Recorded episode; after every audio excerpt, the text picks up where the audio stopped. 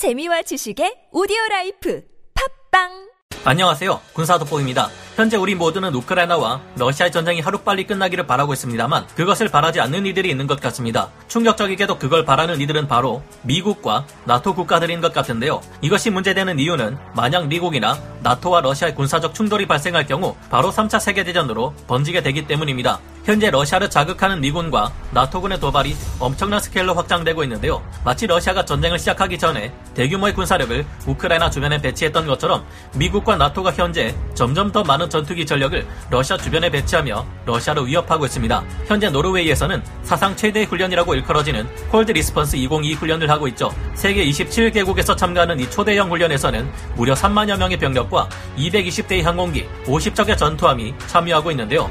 이번에는 핀란드와 스웨덴 같은 나토 회원국이 아닌 국가들도 이 훈련에 참여하고 있습니다. 우크라이나를 상대하며 한 달이 넘도록 고전하며 제대로 된 전과를 올리지 못하고 있는 현재의 러시아에게 이 같은 서방 연합의 대규모 훈련은 부담스러울 수밖에 없는데요. 그런데 훈련을 진행한다는 빌미로 미국과 나토가 러시아를 지나치게 도발하고 있다는 정황이 여러 곳에서 포착되고 있습니다. 특히 러시아의 수도인 모스크바까지 엎어지면 코 닿을 거리에 있는 발트 3국 중 하나에 적 방공망을 폭격해 제압하는 것이 주특기인 EA-18G 그라울러 전자전기와 FA-18C 호넷 전투기 strike package가 공격 준비를 완료하고 있는데요. 이 외에도 F-35 스텔스 전투기와 각국의 F-16 전투기, 유럽의 유로파이터 전투기까지 배치하고 있습니다. 미국과 나토 는 러시아 위협으로부터 자신들을 보호하기 위해 이 전투기들을 전진 배치한다지만 사실 이들이 배치되는 지역에는 러시아군의 공격이 거의 없었다는 것이 이상한데요. 무슨 일이 준비되고 있는 것인지 좀 더 자세히 알아보겠습니다. 전문가는 아니지만 해당 분야의 정보를 조사 정리했습니다. 본의 아니게 틀린 부분이 있을 수 있다는 점 양해해 주시면 감사하겠습니다.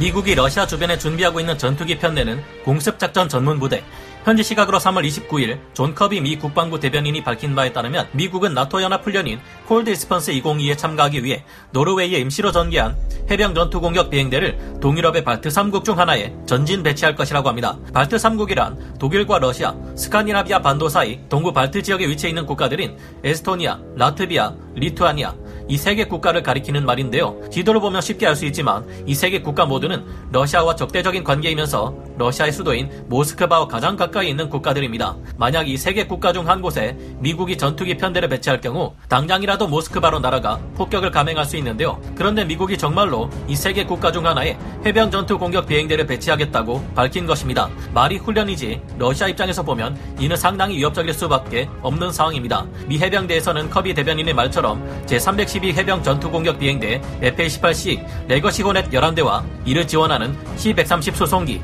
그리고 200여 명의 병력을 이곳 발트 3국 중 하나에 배치하겠다고 하는데요. 역시나 현대전에서 가장 앞서가는 미국답게 이들의 준비는 치밀합니다. 이전에 미국은 이미 독일의 스팽달렌 공군기지에 제134 전자전 공격 비행대 최강 전자전기 EA-18G 그라울러 6대를 전진 배치해 놓은 상태인데요. 러시아가 이 전투기 전력들을 경계할 수밖에 없는 이유는 이게 정석적인 미군의 strike package 구성이기 때문입니다. 우크라이나를 침공한 러시아는 한 달 내내 전투기들을 출격시키면서도 여전히 제공권을 장악하지 못한 채 제한 적인 공습만을 해대고 있으며 우크라이나군의 방공망은 여전히 건재한 상태인데요. 최근 러시아 측에서 쏜 다수의 순항 미사일을 전투기와 지대공 미사일로 격추하면서 우크라이나는 아직 그들의 공군력이 건재함을 과시한 바 있습니다. 하지만 많은 분들이 아시다시피 미군의 공습은 허술한 러시아와는 격이 다릅니다. 최강의 전자전기로 알려진 E-18G 크라울러가 선봉으로 투입되어 적의 방공망 레이더들을 모조리 제밍해 먹통으로 만들면 그 뒤를 이어 공습 임무를 주로 수행하는 F-18C 호넷 전투기들이 들어가 바보가 되어버린 적 방공 망과 핵심 시설을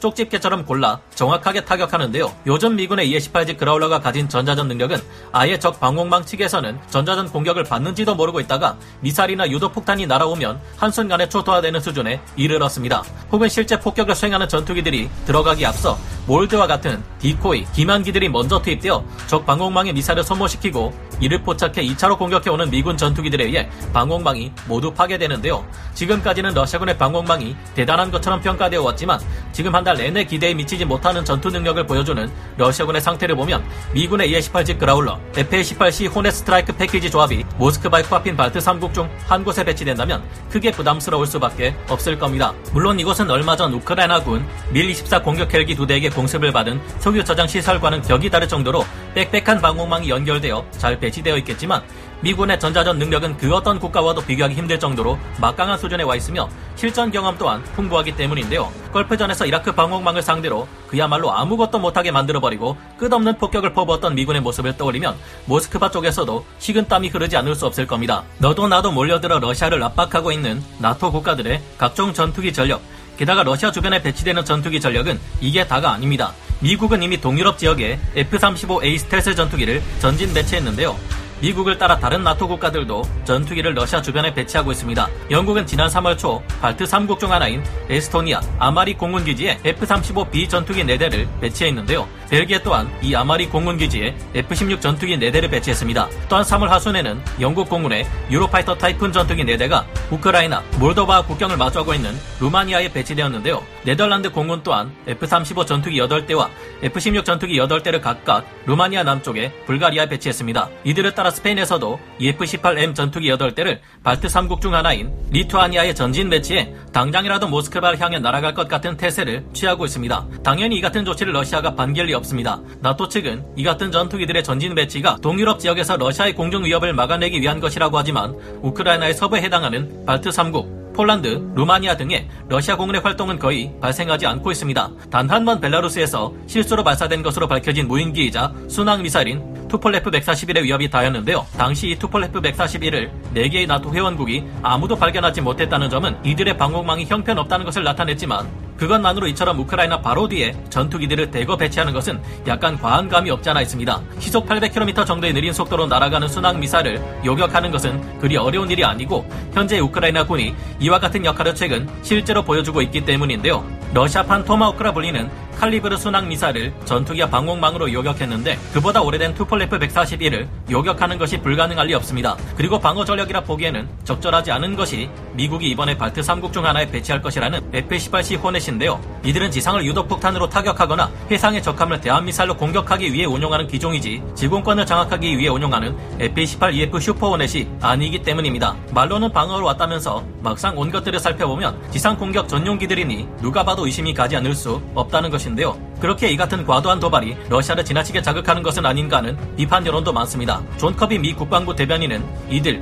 EA-18G Growler 등은 앞서 일종의 급박한 위협이 감지됐거나 특정한 사건이 벌어져서 보내지는 것이 아니다. Growler는 동부 지역에서 나토의 억지력과 방어 능력을 지원하기 위해 배치된 것이라면서 도발을 위한 것은 아니라고 강조했습니다. 하지만 여러 가지 정황으로 볼 때 미국과 나토는 현재 러시아를 자극해 도발을 일삼는 것이 맞는 것으로 보이는데요. 미국이나 나토 회원국들 중 하나가 정말로 전투기를 띄워 러시아 본토를 공격한다면 이는 얄짤없이 제3차 세계대전이 되기 때문입니다. 물론 군사력이 크게 줄어들어 버린 러시아가 미국과 나토 연합의 공격을 막아내기 어려운 상태일 것으로 보이지만 러시아에게는 핵무기라는 최고의 보루가 있습니다. 그래서 미국과 나토는 물론 러시아 모두 제3차 세계대전을 원하는 이는 아무도 없을 것이고 지금과 같은 미국과 나토의 전투기 전진 배치는 안 그래도 흥분해 있는 러시아를 더 자극해 이 전쟁을 오래 끌기 위한 심산이 아닐까 하는 의견도 전문가들 사이에서 계속해서 나오고 있는 상황인데요. 현재 우크라이나와 러시아는 한 달이 넘게 전쟁을 진행하면서 너무 많은 피해를 입었고 특히 러시아는 가진 군사력의 상당 부분을 잃었음은 물론 극도의 경제 제재로 인해 아주 심각한 피해를 입고 있습니다. 여기서 조금만 더 무리했다가 나라가 망해버릴지도 모를 지경인데요. 시선을 우크라이나 측만 보지 않고 전 세계 정세로 넓혀 크게 봤을 때 앞으로 미국뿐만 아니라 유럽 국가들 아시아 여러 국가들과 동남아시아의 국가들까지 모두가 떠오르는 가장 강력한 적으로 여기는 것은 바로 중국입니다. 이제까지 미중 전쟁 시나리오 중에서 생각할 수 있는 가장 최악의 시나리오는 바로 러시아와 중국이 힘을 합쳐 서방 연합과 맞서 전쟁을 치르는 것이었는데요.